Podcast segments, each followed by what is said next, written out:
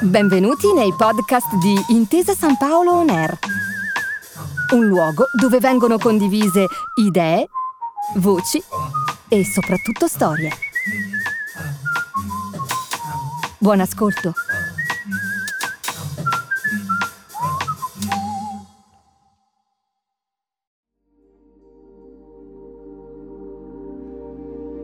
Quale gesto più naturale e scontato di tuffare un cucchiaino di zucchero nel caffè?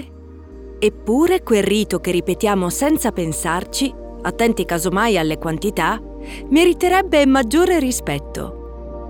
I cristalli bianchi che spariscono nel nero del caffè o nell'ambra del tè sono stati protagonisti di una delle fondamentali conquiste dell'umanità, vale a dire l'abolizione della schiavitù e la celebrazione del matrimonio tra etica ed economia è accaduto quando il mercato dello zucchero bianco ha superato per consumo e qualità quello di canna, coltivato nelle piantagioni del Nuovo Mondo dove le potenze coloniali facevano largo uso degli schiavi.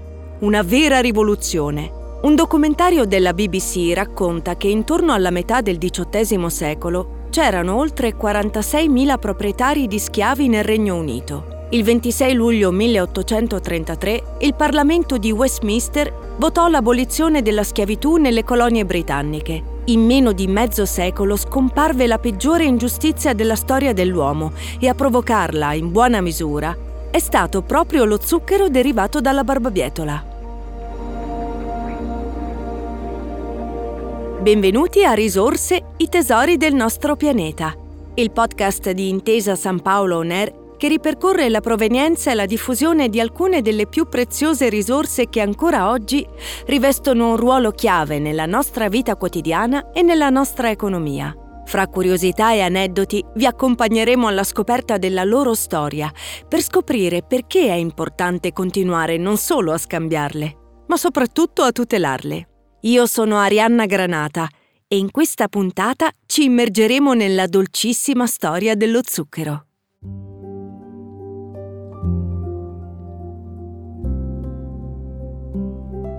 Oggi lo zucchero viene dipinto come nemico della dieta, ma il suo rapporto con l'uomo è più vecchio della storia. Per secoli è stato l'unico dolcificante conosciuto insieme al miele. Il primo tipo di zucchero conosciuto è certamente quello di canna e per molti secoli è stato anche l'unico. Probabilmente furono i polinesiani a portare la pianta in Cina e in India. È proprio in India che intorno al 510 a.C. i persiani di Dario I conobbero e portarono in Medio Oriente la coltivazione di questo vegetale, da cui si ricavava uno sciroppo denso e dolcissimo. Fatto asciugare, questo si trasformava in cristalli, che potevano essere conservati a lungo ed erano dotati di notevoli capacità energetiche. Alessandro Magno nel 325 a.C. attestò la presenza di questo miele che non aveva bisogno di api, disse. Furono poi gli arabi nel VI secolo ad estenderne la coltivazione. L'Europa conobbe lo zucchero di canna meglio al tempo delle crociate.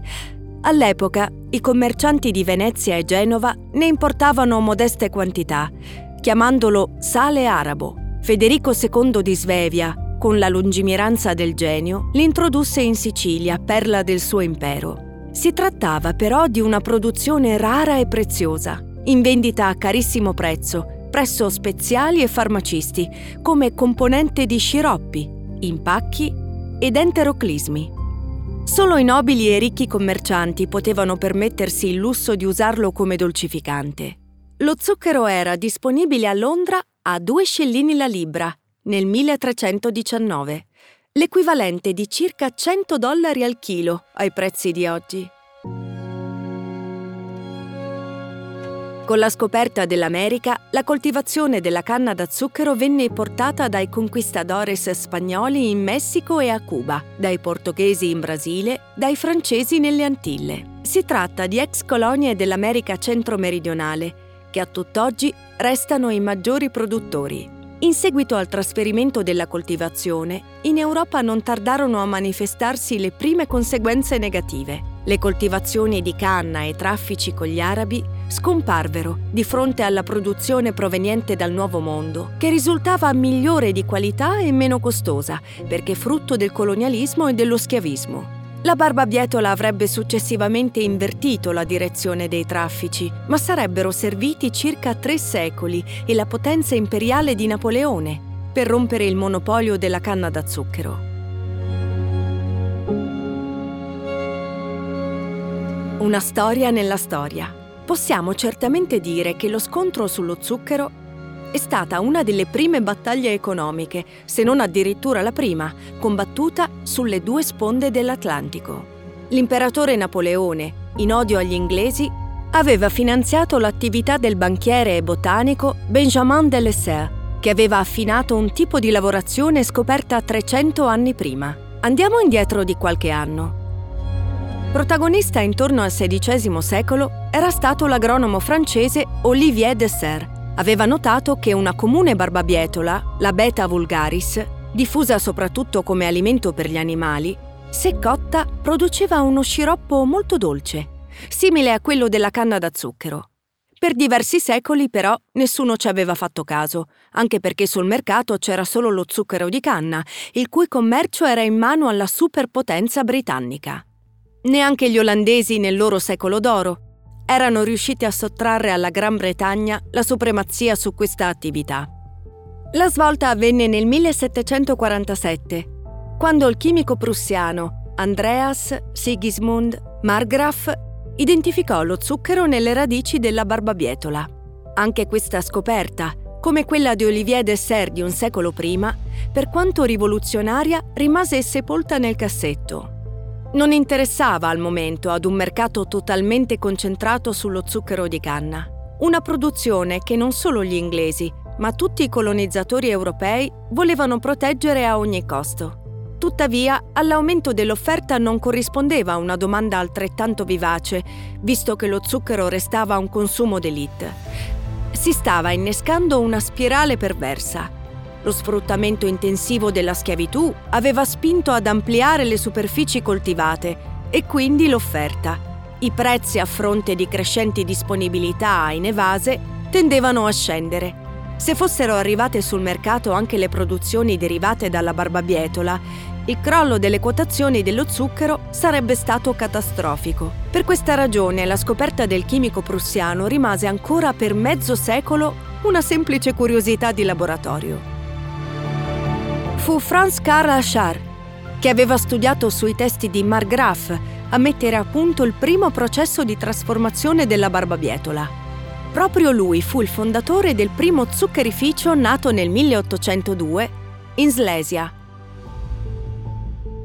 Ma fu la Francia di Napoleone a dare la spinta decisiva alla produzione di massa, non tanto per amore della scienza, quanto per necessità il blocco navale britannico impediva l'arrivo dello zucchero nei porti francesi, creando non poco disagio nella popolazione. All'imperatore non parve vero quando il banchiere botanico Benjamin de Lesser presentò il suo progetto di nuovi zuccherifici in tutta la Francia, sviluppando il procedimento utilizzato nell'impianto di Franz Karl Achard in Slesia.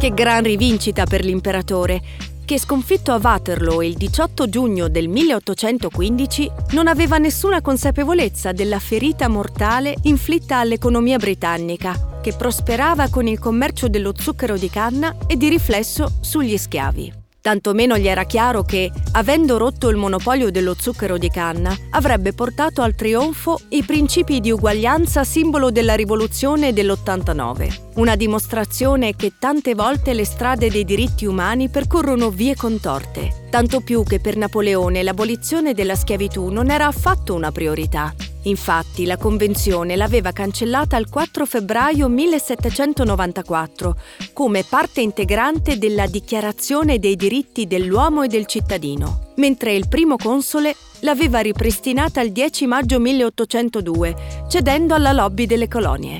In realtà la canna da zucchero, per quanto coltivata dagli schiavi, non reggeva la concorrenza sul mercato europeo. L'unico che contasse davvero troppo lungo e costoso il trasporto oceanico per tenere il confronto con la nascente industria saccarifera europea e soprattutto francese, che aveva l'immenso vantaggio di essere a chilometro zero o quasi, senza contare le pressioni dell'opinione pubblica e quelle religiose, visto che nessuna delle grandi confessioni monoteiste accetta il potere dell'uomo sull'uomo. Ma se questo scenario era lontanissimo dai pensieri di Napoleone, figuriamoci per il reggimento della vecchia guardia francese, che nel pomeriggio di quel fatale 18 giugno 1815 stava soccombendo davanti alle giubbe nere inglesi del feldmaresciallo Blücher. Il duca di Wellington sul suo cavallo si stava consegnando alla storia, cogliendo un trionfo da parte degli inglesi che fino a qualche ora prima era sembrato impossibile. Entrambe le parti, francesi ed inglesi, erano tuttavia ignare del fatto che a qualche centinaio di chilometri degli anonimi operai francesi, che mai nessuno ricorderà nei libri di scuola, stavano sconfiggendo la superpotenza britannica lavorando nel laboratorio della famiglia 6. Un piccolo impianto destinato a diventare, come Begin 6, il terzo produttore mondiale di zucchero.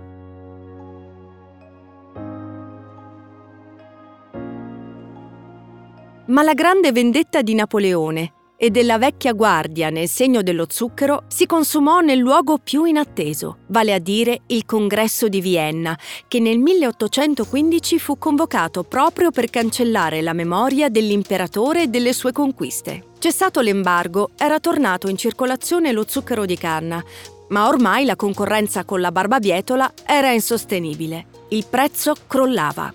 Lo zucchero cessava di essere un prodotto di lusso per diventare un consumo di massa. Il cambiamento imposto dal congresso di Vienna non si fermò qui. Venne approvata una dichiarazione relativa all'abolizione universale della tratta degli schiavi. Si trattava di una condanna morale, priva di valore vincolante, ma comunque di dimensione internazionale. Fu il primo passo che avrebbe portato nel corso del XIX secolo all'abolizione dello schiavismo e poi alla sua condanna. Per la verità, a Vienna la diplomazia britannica lavorò attivamente per arrivare a questo risultato. Infatti, all'alba del capitalismo, nella patria della rivoluzione industriale le fasce più avvertite della borghesia cominciarono a capire che pagare il salario ad un operaio era molto più soddisfacente, sia dal punto di vista etico, sia da quello economico, che avere a che fare con uno schiavo.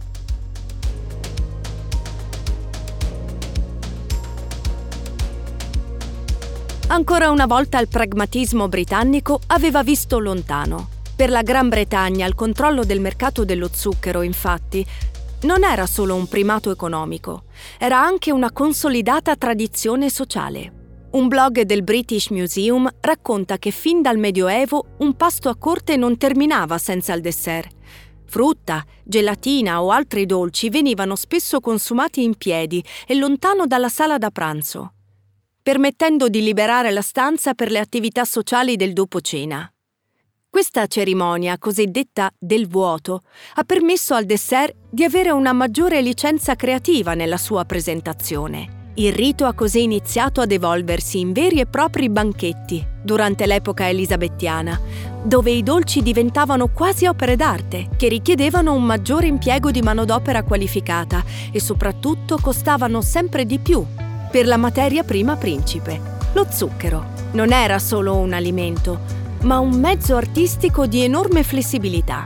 All'inizio dell'età moderna l'uso dello zucchero nel Regno Unito crebbe in modo esponenziale, poiché il suo consumo di gran lusso lo rendeva uno status symbol.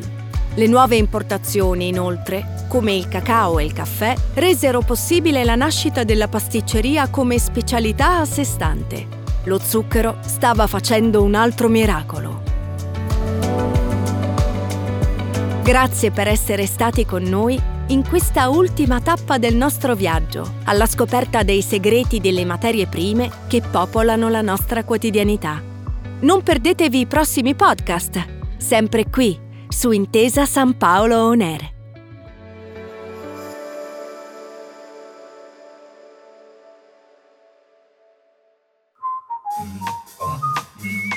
Grazie per aver ascoltato i podcast di Intesa San Paolo On Air.